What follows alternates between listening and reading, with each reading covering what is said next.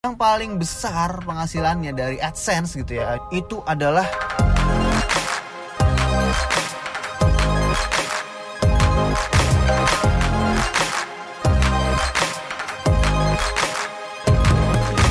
Hai teman-teman, welcome back to Level Up.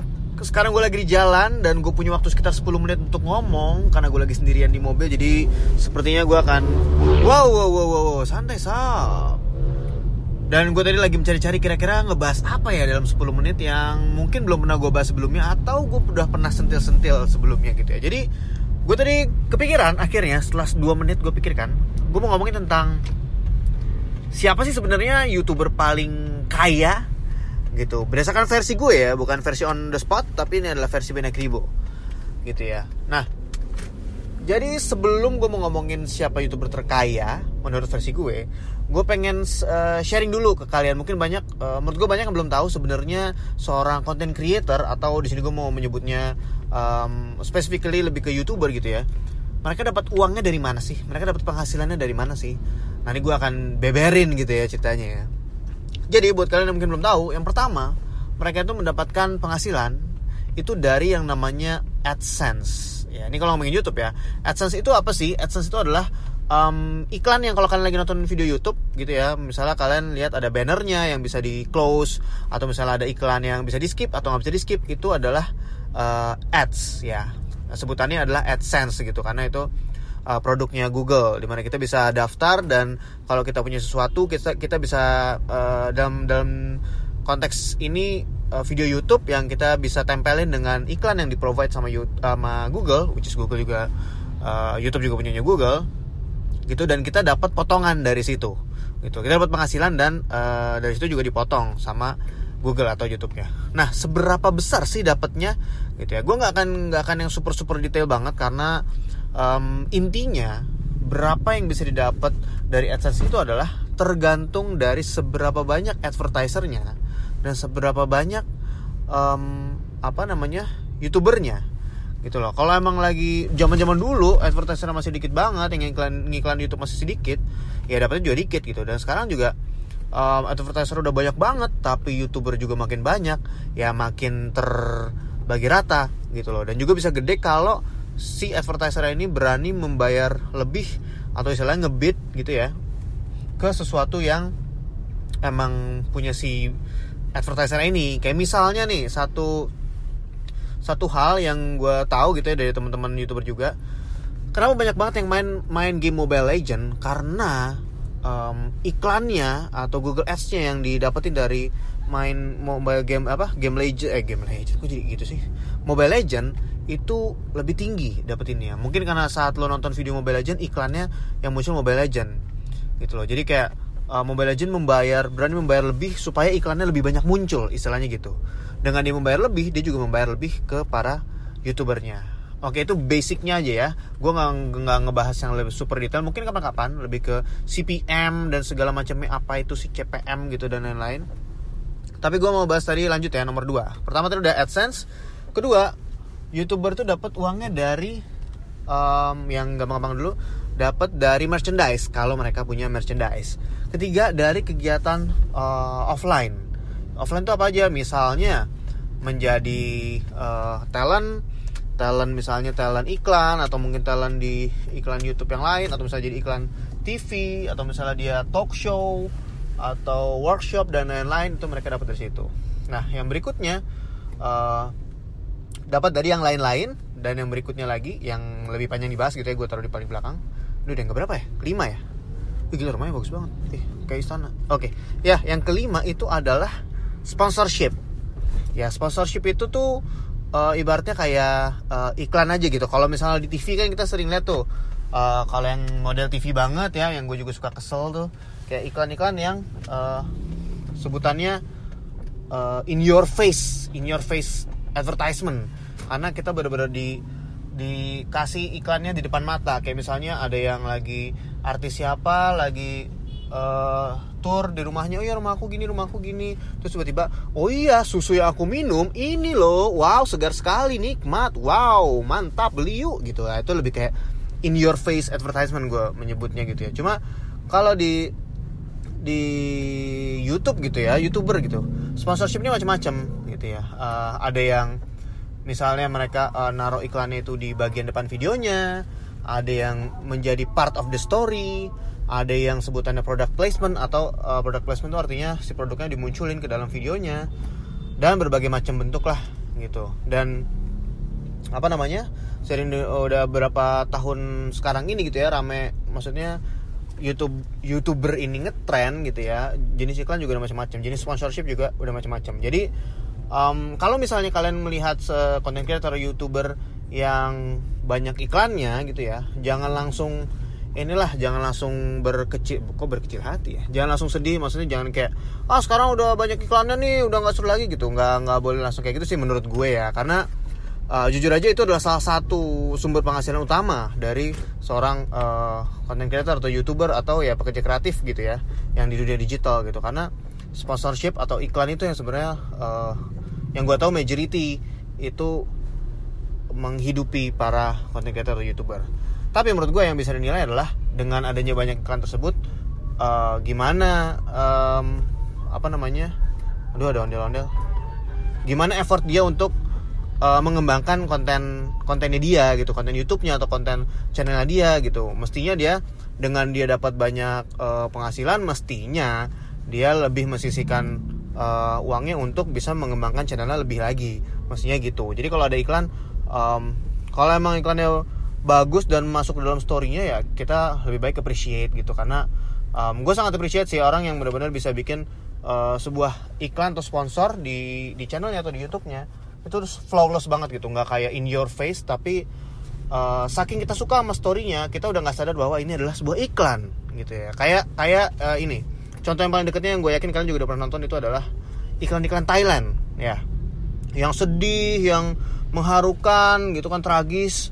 Gitu kita udah sedih nangis nangis ternyata ujungnya oh iklan asuransi oh iklan CCTV gitu.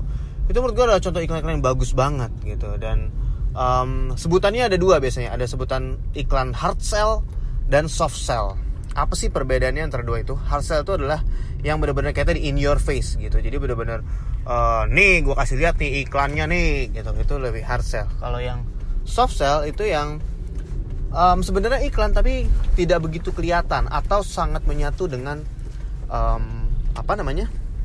Dengan videonya gitu ya. Seperti kayak video uh, iklan Thailand tadi gitu ya. Nah anyway sekarang kita lanjut lagi ya. Kira-kira segitu yang bisa mereka bisa uh, sumber source mereka mendapatkan penghasilan. Tapi kalau ngomongin siapa sih sebenarnya yang paling banyak dapat gitu ya? Nah kalau di Indonesia uh, kalau ngomongin beberapa tahun yang lalu gitu ya mungkin nggak banyak youtubernya gitu. Jadi gue nggak bisa nyebutin siapa siapa aja mungkin hanya pemain-pemain awal-awalnya aja gitu ya. Gue sendiri uh, awal banget uh, ada sponsor di YouTube itu bisa dibilang harganya murah banget gitu ya. Ya murahnya murahnya juga tergantung gitu ya. Uh, gue waktu itu karena masih salah satu yang paling awal banget dulu uh, bikin YouTube. Jadi gue ngetes ngetes harga aja gitu. Dan sekarang kalau kita ngomongin zaman sekarang ini 2018 itu kalau ngomongin youtuber yang paling gede penghasilannya dari adsense dari iklan itu bisa gue bilang adalah um, salah satunya kali ya itu adalah gamer. Which is gamer yang main mobile game uh, mobile game lagi mobile legend.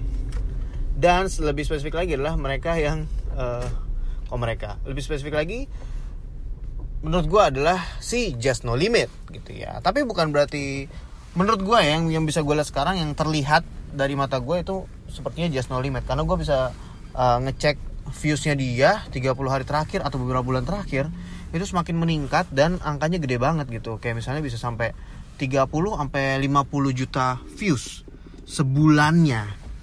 Dan kalau itu di convert ke kalau itu banyak iklannya dan iklan-iklan juga banyak di Mobile Legend itu bisa dapat gede banget gitu ya. Dan gue nggak bisa tahu gue nggak tahu berapa tepatnya tapi uh, kalau gue bisa roughly ngasih tahu ke kalian itu mungkin sekitar bisa dari 100 sampai 500 jutaan per bulan ya dengan dengan views sebanyak itu. Ya no wonder sih maksudnya gue gua respect juga gue um, gue melihat dia ya dia emang effort banget mainnya rajin banget juga ya no wonder lah dia bisa beli mobil dan segala macamnya ya good for him gitu loh. Ini kalau ngomongin yang paling besar gitu ya dari AdSense. Kalau dari sponsor um, gue nggak gitu tahu karena banyak banget harganya harga-harga youtuber juga sangat bervariasi. Cuma di sini gue mungkin kalau ada yang dengerin dari orang uh, agency atau brand um, menurut gue harga youtuber itu nggak cuma bisa dinilai dari subscribers aja gitu loh. Karena menurut gue ada beberapa hal yang bisa dinilai dari seorang content creator. Pertama, oke okay, dari jumlah subscribers atau ya jumlah subscribers atau followersnya. Kedua, uh, seberapa rajin sih dia bikin konten. Itu menurut gue yang sesuatu mungkin bisa dinilai ya. Dia aktif atau enggak lebih ke situ kali ya. Ketiga, pengalamannya gitu. Seberapa dia udah lama di bidang ini, seberapa si orang ini punya value di di di industri kreatif ini gitu misalnya. Jadi kayak sebetulnya ini adalah intangible value sebuah value yang kita nggak bisa nggak bisa nilai berdasarkan angka gitu. Dan um, ya kira-kira beberapa hal tersebut ya. Dan harga youtuber yang gue tahu gitu ya sangat bervariasi dari yang mungkin dari 500 ribuan bisa sampai ke I don't know maybe ke 200 atau 300 juta uh, per video. Ya per video. Tapi again uh, kalau kalian amazed dengan angka-angka ini um, kita tidak kita tidak tahu detailnya seperti apa ya. Gue hanya bisa sedikit menjabarkan gitu. Tapi um, yang sebenarnya gue pengen pengen uh, sampaikan adalah kalau kalian ada misalnya youtuber youtuber yang masih baru atau masih kecil gitu. Kalau mungkin dengerin video ini dan ternyata kalian lagi on the rise gitu channelnya kalian mau ngobrol sama gue boleh banget gitu. Kalau misalnya kalian bingung aduh gue naruh harga berapa ya kak? Gue takut salah gini gini gitu gitu boleh banget gue uh, sangat open sekali untuk uh, hal-hal uh, seperti ini gitu. Dan kalau yang harganya gede kalian juga jangan hanya melihat dari angkanya yang besar gitu. Mungkin production costnya dia besar gitu. Yang akhirnya kenapa dia taruh harga mahal? Oh mungkin karena dia sudah followersnya gede dia production quality-nya bagus production costnya besar dan dia pakai talent-talentnya profesional. Oh produksinya udah kayak udah kayak TVC nih segala macam. Nah itu menurut gue uh, patut dilihat juga gitu diapresiasi. Nah yang menurut gue agak disayangkan adalah kalau misalnya harganya mahal tapi production quality atau production costnya itu minim banget gitu. Maksud gue uh, bukannya gue menyalahkan tapi kayak sayang banget. Mestinya seorang content creator itu dia sadar bahwa kalau dia dibayar dia masih punya uh, sebagian yang bisa di, disisikan untuk menjadi production cost supaya production quality-nya juga bisa lebih bagus atau paling nggak lebih lebih kelihatan lah gitu. Karena kan uh, dia dibayar as a professional gitu. Nah, sekarang kita lanjut. Kita se ke kancah internasional gitu ya. Ini kita singkat aja karena gue sebenarnya udah nyampe nih tempatnya. Nah siapa sih sebenarnya yang paling tajir gitu? Mungkin salah satu salah satu. Mungkin dari kalian ada yang nebak wah pasti PewDiePie? Atau mungkin oh, oh Logan Paul atau Casey Neistat atau siapa? Gitu. Nah menurut gue dari analisa gue ternyata yang gue lihat dari viewsnya banyak banget gitu. Ini lebih ke personality ya bukan sebuah perusahaan ya yang paling besar penghasilannya dari AdSense gitu ya ini di luar di luar sponsorship ya itu adalah toy review. Mungkin banyak juga yang kalian udah udah udah menyangka gitu apa sih yang anak-anak kecil main game? gitu. Benar salah satunya adalah toy review. Dan ada salah satu channel di luar ada banyak sih. Salah satunya adalah Ryan's Toy Review pasti kalian pernah dengar itu yang satu keluarga uh, nge-review uh, mainan yang tadinya katanya iseng uh, nge-review sampai akhirnya ketagihan dan sekarang udah channelnya gede banget. Channel subscribersnya mungkin gak sebesar PewDiePie tapi viewsnya per bulan itu jauh di atas PewDiePie dan gue nggak kebayang itu adsense-nya bisa sebanyak apa dan mungkin mungkin udah hitungannya bisa sampai miliaran per bulan. Tuh jadi kebayang banget uh, bahwa menjadi content creator atau menjadi youtuber di sini specifically bisa sebesar itu.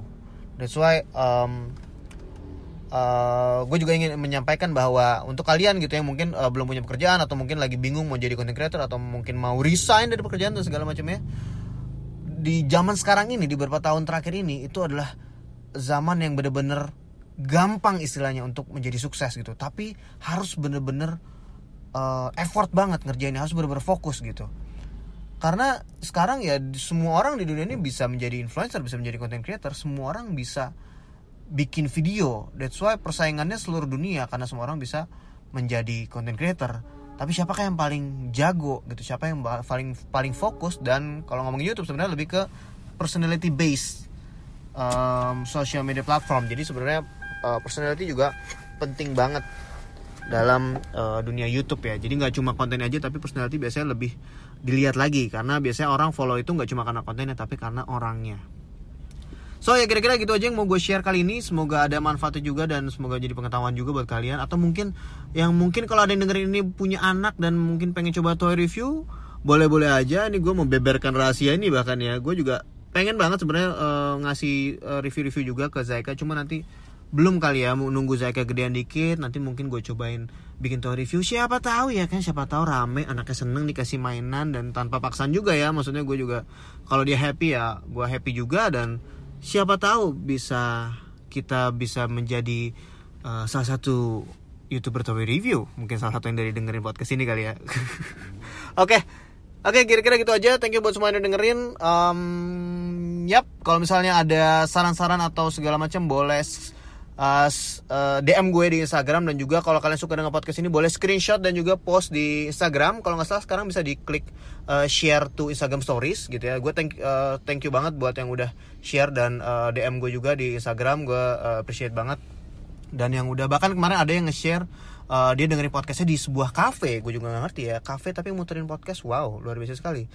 So uh, thank you so much for that dan ya yeah, I'll see you guys in the next podcast. Bye bye.